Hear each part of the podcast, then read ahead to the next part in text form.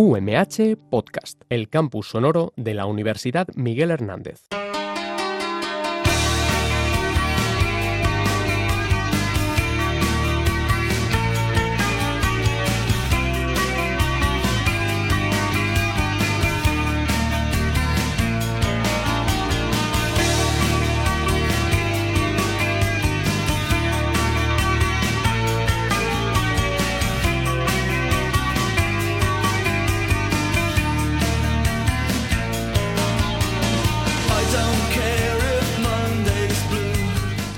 Bienvenidos a su programa Salud y Bienestar a través de la alimentación, donde tratamos todos los temas relacionados con los alimentos y cómo estos pueden afectar la salud del consumidor.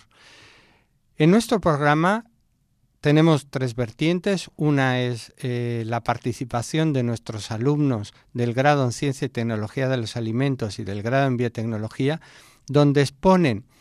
los distintos temas de actualidad y las preguntas que nos hacen llegar aquí a, Radio UMH sobre determinado tipo de alimentos, así como también la participación de la industria, es decir, siempre tratamos de ver también la otra visión de los alimentos. Pero también una cuestión importante es la participación de destacados científicos y tecnólogos de alimentos que contribuyen con su trabajo día a día a mejorar la calidad, la seguridad de nuestros alimentos. Este es el caso del día de hoy, ya que contamos con uno de los más prestigiosos microbiólogos que tiene la República Argentina. Hoy contamos con, con el doctor Marcelo Raúl Rosmini, que es docente del Departamento de Salud Pública Veterinaria de la Facultad de Ciencias Veterinarias de la Universidad Nacional del Litoral, con sede en la ciudad de Esperanza, en la provincia de Santa Fe. Para nosotros es un verdadero honor poder contar con él, porque no solamente trataremos de que nos eh, explique eh, su labor académica y sobre todo hay una cuestión importante que muchos de nuestros investigadores hermanos de países latinoamericanos, que es el cómo eh, viven el día a día de la crisis económica, porque eh, tienen desgraciadamente devaluaciones en los cuales pues el presupuesto que te dan para un proyecto de investigación pues de la noche a la mañana se reduce a la mitad o una cuarta parte debido a los cambios fluctuarios ya que muchos de los mm, eh, insumos que se compran para la investigación Muchos de ellos vienen del extranjero y todo eso se cotiza en dólares o en euros. Entonces, cuando una moneda, como puede ser el peso argentino, el sol peruano, el peso mexicano, devalúan, pues realmente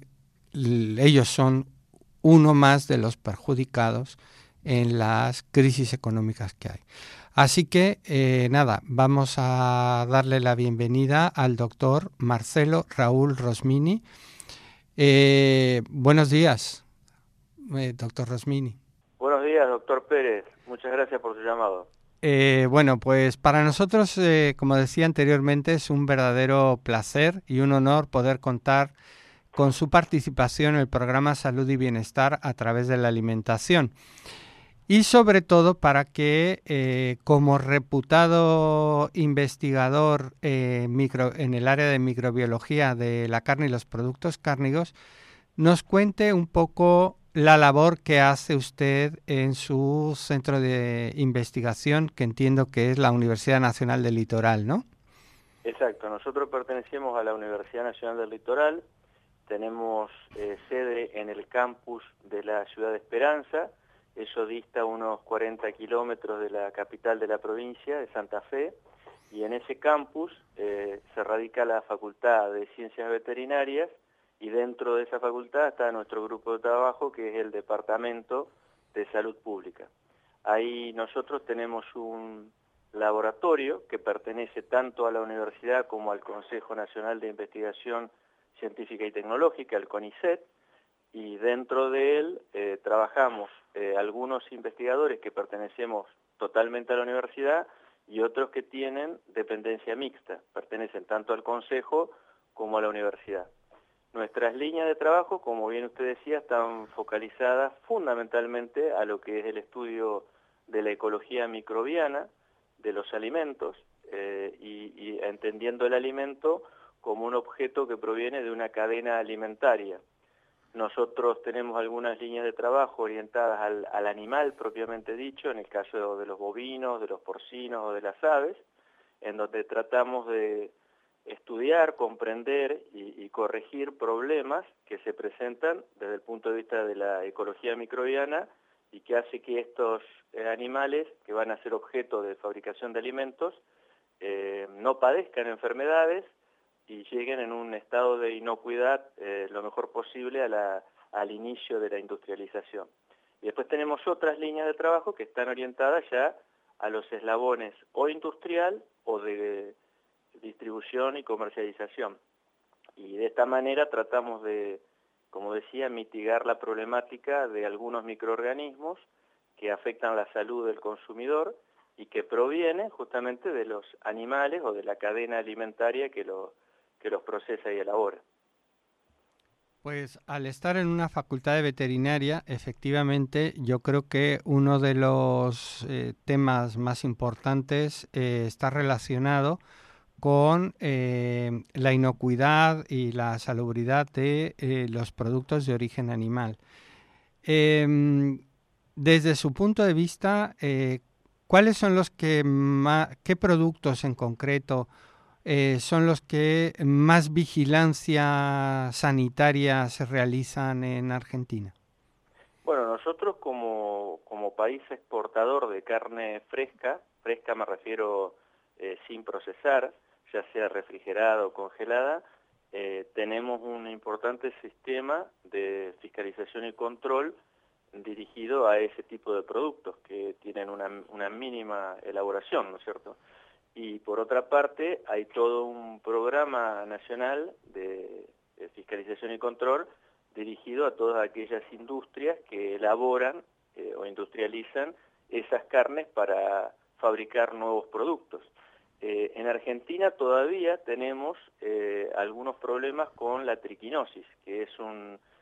parásito que bueno, afecta a la, población humana a partir de la ingestión de carne de cerdo mal cocida y en todo caso un cerdo mal criado que ha sido alimentado en forma incorrecta o, criado en forma incorrecta.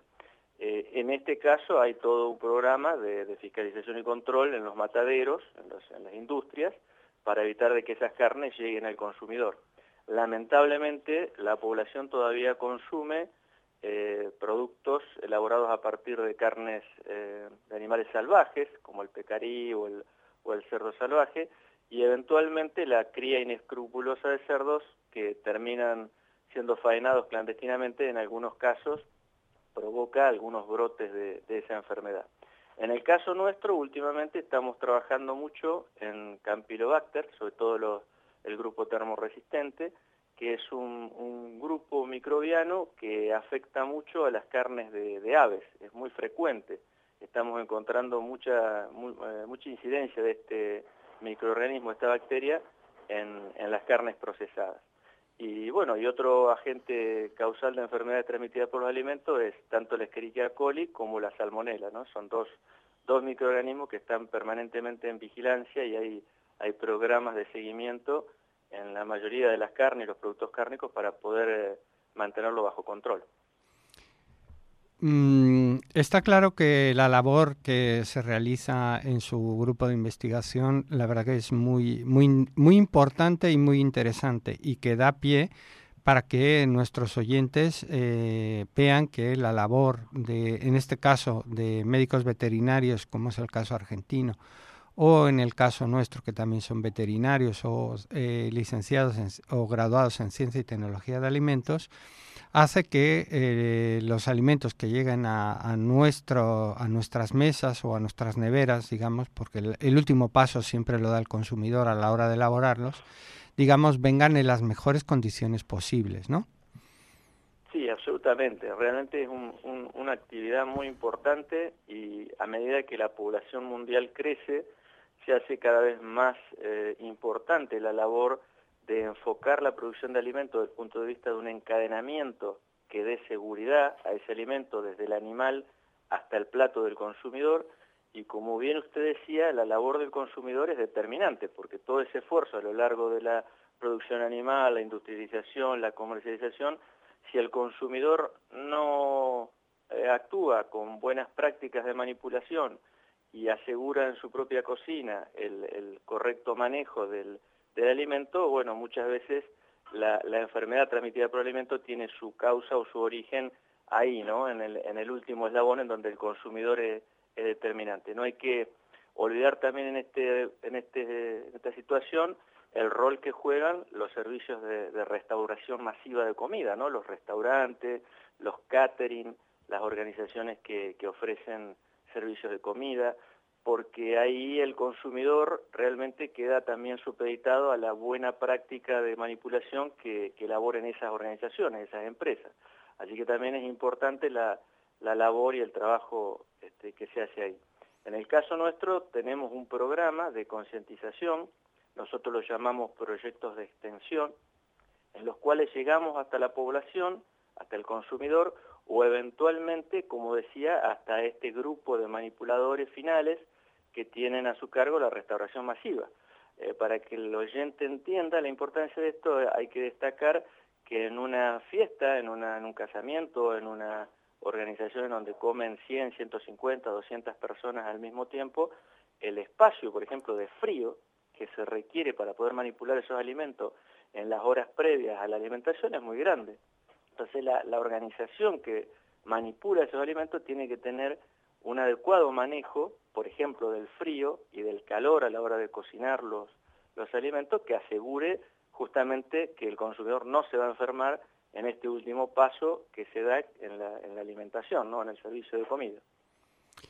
Pues eh, yo creo que esa puntualización ha estado muy bien porque efectivamente eh, en la restauración colectiva, es, como dice usted, los casamientos, eh, pues siempre hay alguna vez, sobre todo en verano, en el caso español, en que siempre se da alguna intoxicación alimentaria por mala manipulación precisamente por eso. Y ahora me venía a la mente que efectivamente no solo Argentina, sino también en España ha habido casos de triquinosis precisamente por eh, el consumo de carne de jabalís, eh, pues prácticamente una vez abatido y que no han tenido los controles sanitarios. De ahí que eh, reincidamos en la importancia del consumo de carnes que hayan sido inspeccionados por los, eh, eh, los médicos veterinarios, ¿no? Exacto. Nosotros en Argentina estamos promoviendo que cada comunidad, cada pequeña ciudad tenga un, servicio que el, municipio, el ayuntamiento lo puede prestar con, con mucha facilidad con la asistencia del veterinario local, en el cual si la familia o la persona desea hacer el consumo de un animal de la casa, eh, bueno, pueda contar con el servicio de, inspección, que es una técnica dentro de todo sencilla, no se puede hacer en el hogar de, cada uno, pero sí en un pequeño laboratorio este, con las condiciones y la habilitación adecuada, y de esta forma las personas que gozan de, la casa y de la ingestión de, de los alimentos provenientes de la casa pueden acudir a estos pequeños servicios municipales o de los ayuntamientos para poder hacer la, inspección de esas carnes y comerlo con, toda seguridad, ¿no? Con tranquilidad. Pues muy bien. Eh, aquí, cambiando un poco de tema, eh, he, comentado que muchas veces eh, la labor de los investigadores en muchos países de Latinoamérica es verdaderamente heroica. Y pues nada, comentaba que uno de los grandes problemas que tiene la investigación en esos países, que igual a lo mejor es el caso argentino, que cuando hay devaluaciones realmente ustedes sufren muchísimo porque prácticamente muchos de los insumos se consumen, o sea, perdón, provienen del extranjero y obviamente eh, el dinero realmente que se puede dedicar disminuye, digamos, en proporción a lo que corresponde la devaluación de la moneda original. ¿Realmente es así? ¿A, ustedes les perjudica seriamente cuando hay una devaluación de su moneda y, cómo esta afecta al, a, ¿cómo se llama? Al, a su investigación? Sí, eh, realmente es eh, gravísimo el, tema porque, bueno, en el caso de Argentina, lamentablemente, como todos saben, Eh, nosotros venimos con muchas décadas de, inestabilidad económica y eso hace que el valor o la relación de la moneda nuestra frente al dólar, que es la que se toma como referencia, eh, sea muy fluctuante. Esa fluctuación siempre juega en contra del valor de nuestra moneda, los subsidios o, los fondos que nosotros recibimos del Estado, tanto nacional como, como las provincias, eh, es en pesos, o sea, nuestra moneda local, y al haber esa devaluación y nosotros tener que comprar tanto equipos como insumos importados, el valor se pierde. esto se hace mucho más grave todavía porque hay todo un mecanismo, una burocracia, por así decir, a la hora normal, y me refiero a una burocracia con sentido, ¿no? Eh, hay, todo un procedimiento de concurso a la hora de los fondos que uno recibe para investigar, y uno presenta el proyecto en una convocatoria, y efectivamente el dinero, una vez que uno sale aprobado para recibirlo, llega generalmente con nueve o doce meses de posterioridad a que uno ha hecho el presupuesto. Entonces, en un proceso de inflación como hay ahora, por ejemplo, en Argentina, que ronda el 50%, uno en la primera cuota ya tiene la mitad del poder de compra que tenía ese dinero eh, un año antes. ¿no? Eh, a esto también hay que agregarle que muchas veces no es solo el problema de devaluación, en muchos casos eh, las políticas de, control fiscal hacen que se pongan límites, por ejemplo, al, uso de la moneda extranjera, o sea, al gasto en dólares, y eso dificulta, hay que hacer cada vez más trámites, pedir más autorizaciones y en muchos casos eh, eso termina eh, jugando en contra del proceso de investigación, porque cuando uno tiene todos los elementos para poder hacerlo y en algunos casos ya el tema quedó obsoleto, ¿no? Así que sí, es en, muchas situaciones es un, es un tema bastante complejo el, el poder mantener continuidad en los procesos de, investigación, sobre todo por la problemática económica. También hay que tener en cuenta que nuestros países son países que tienen eh, mucha limitación a la hora de, conseguir fondos para investigación. Los fondos que la Argentina en particular dispone son todos provenientes del Estado, del Estado Nacional y como decía en algunos casos, pequeños fondos de los estados provinciales. Pero en Argentina el 95 o 96% de la investigación se hace con fondos del Estado. Las empresas patrocinan muy poquita cantidad de investigaciones, ¿no? Muy puntuales. Pues la verdad es que cuando yo dije que eran heroicos, efectivamente son heroicos y, realmente, eh, bueno, pues es un hándicap para los investigadores tratar de eh, estar al día, efectivamente, cuando uno está en el tema y no tiene los recursos y todo lo demás, cuando ya está trabajando, pues seguramente el tema y ha sido copado por otros investigadores y aunque a lo mejor uno haya sido el de la idea original, pues, pues pierde, pierde validez, ¿no? Sí, incluso uno a la hora de poder publicar esa información que en el momento que uno armó el proyecto era valiosa, ahora encuentra dificultad porque, digamos, el tema ya, ya no, digamos, no solamente el tema ha sido descubierto por otro, sino que la, revista a la que uno quiere llegar ya eh, no tiene tanto interés con ese tema porque ya como decimos, ya otra persona lo ha, lo ha publicado, ¿no? Ojalá que todos los gobiernos, tanto no solamente el de ustedes como el nuestro, este a la investigación la tomasen un poco más en serio, eh, porque país que no investiga se queda retrasado eh, en el tiempo. Absolutamente. Realmente el, uso intensivo del conocimiento para llevar adelante las políticas públicas sería lo, lógico y lo ideal, pero en muchas ocasiones eh, realmente nuestros trabajos quedan en, revistas o en tesis o en eh, presentaciones en congreso, pero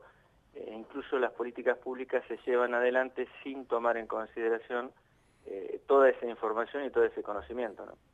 Bueno, pues es un, un, mal menor, bueno, un mal mayor que, que, perdón, que tenemos todos los países. Nuestro documentalista, además, nos ha informado que usted forma parte de una red de científicos eh, patrocinada por el CITED, eh, Ciencia y Tecnología para el Desarrollo en, para Latinoamérica, o Iberoamérica más bien dicho, y ese, esa red se llama Healthy Meets. ¿Cuál es su papel en, en esa red? Bueno, yo soy representante de uno de los grupos de Argentina Eh, esta red está constituida por grupos eh, pertenecientes a universidades españolas, portuguesas,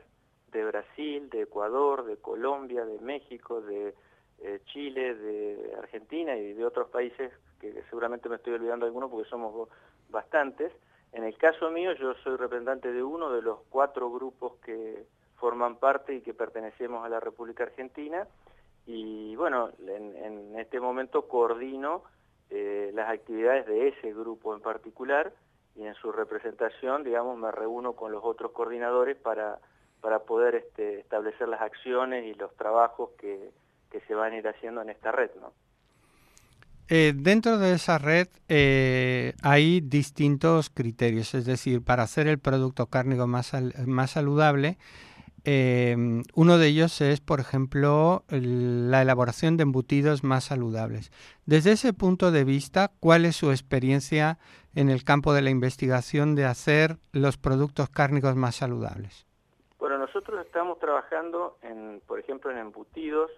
que son típicos de, Argentina, nosotros los llamamos salames o salamines, y son similares eh, a lo que es el chorizo, eh, eh, perdón, lo que es el salchichón español, y en este caso nosotros tratamos de, disminuir la cantidad de cloruro de sodio, en particular de sodio, que se le coloca a estos productos para que si bien, digamos, no pierdan sus cualidades tecnológicas,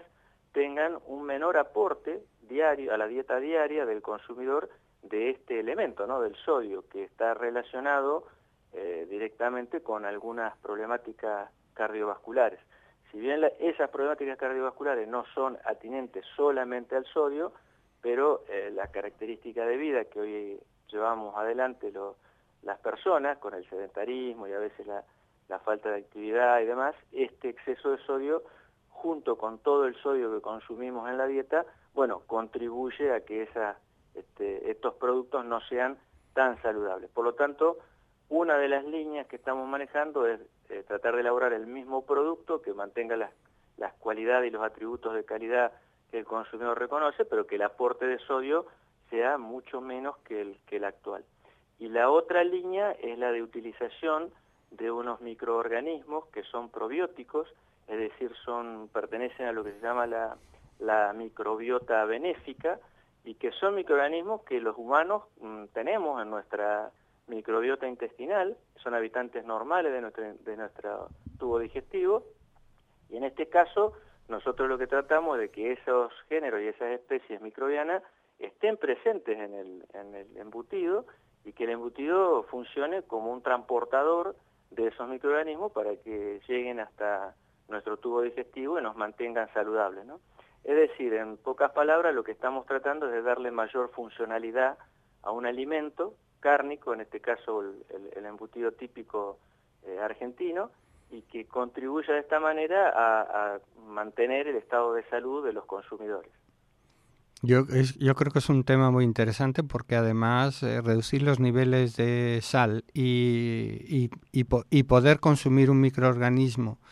que pueda, o sea, a través de un producto cárnico y que éste te pueda ejercer un efecto beneficioso, yo creo que también eh, puede ser un poco, un poco de respiro para la industria cárnica, porque últimamente, eh, no sé en Argentina, pero aquí la pobre está demonizada eh, por todos lados, en el cual de que pues prácticamente, hombre, un poco exagerado lo que voy a decir, pero parece que estás comiendo carne y eres un delincuente, ¿no?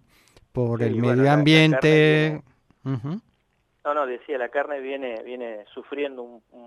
una serie de ataques desde el punto de vista de grupos eh, sociales que tienen eh, algunos principios que tienen veracidad y otros que me parece que son un poco exagerados, ¿no? Eh, creo que se ha avanzado mucho en el tema del bienestar animal a la hora de, de generar mejores condiciones para un animal de abasto que está destinado históricamente del desarrollo mismo de la humanidad a abastecernos de carnes y eh, en este momento me parece que estamos dando importantes pasos como, como población, como humanidad, en mejorar los, los productos que se elaboran a partir de esos animales. Hay que tener en cuenta que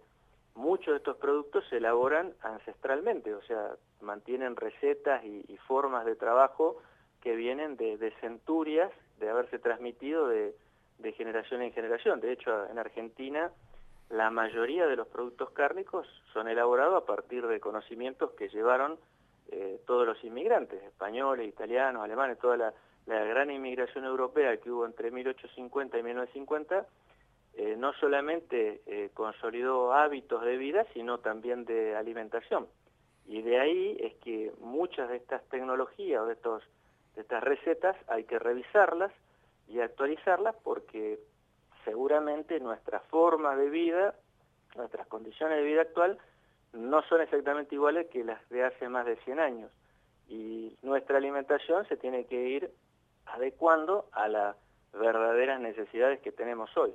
Por eso decía, hoy podemos, con el conocimiento que ya tenemos, valernos de la, de la tecnología para hacer un aprovechamiento de los microorganismos, hecho que sucede habitualmente en los productos lácteos. Los lácteos se han eh, impuesto como, como productos beneficiosos a la hora de, regenerar la microbiota intestinal. Bueno, la idea es que los productos cárnicos vayan por esa línea y también se los reconozca como, como productos beneficiosos en este sentido del, del mantener o el favorecer el desarrollo de una microbiota intestinal benéfica para la salud de la población. Yo en eso estoy completamente de acuerdo porque eh, desde mi punto de vista eh, la carne y los productos cárnicos, obviamente todo en su justa medida y, en las cantidades adecuadas, no deben de ser eliminados de la dieta. Aportan muchísimos nutrientes eh, porque muchas veces se le achaca a ellos que son las proteínas de origen cárnico y no sé qué, pero es que la carne o los productos de origen animal son más que proteína. Sí, sí, totalmente. Hay, hay un aporte de la proteína de origen animal en términos de, aminoácidos y de ácidos grasos esenciales que son fundamentales incluso en la primera etapa del desarrollo de la persona. Entre los 3 o 4 años y hasta los 15, 18 años hay todo un proceso de, de formación de estructuras, sobre todo en el tejido nervioso,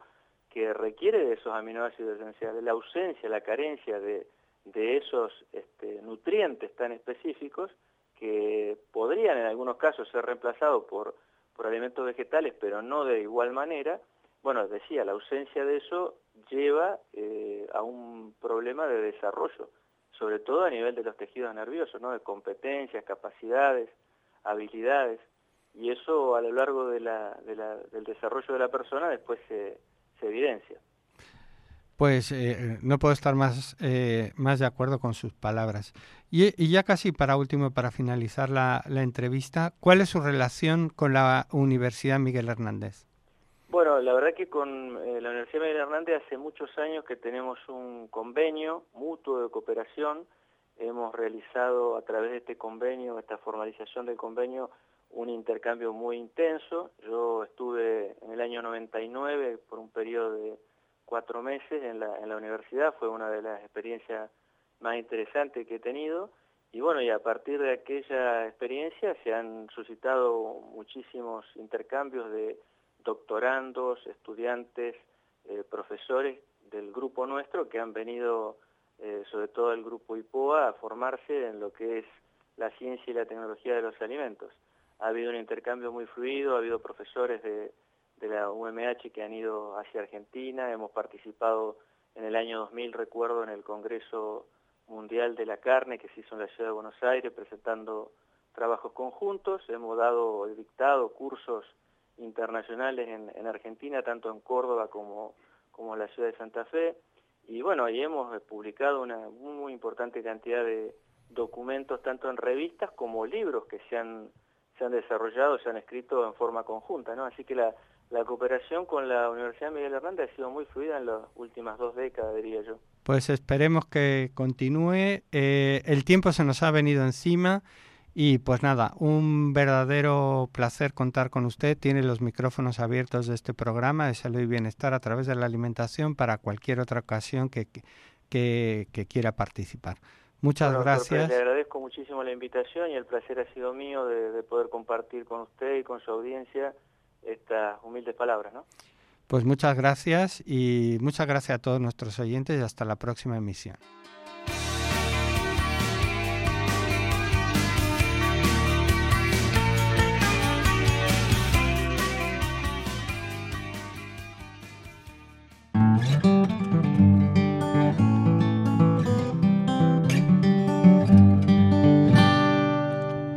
UMH Podcast, el campus sonoro de la Universidad Miguel Hernández.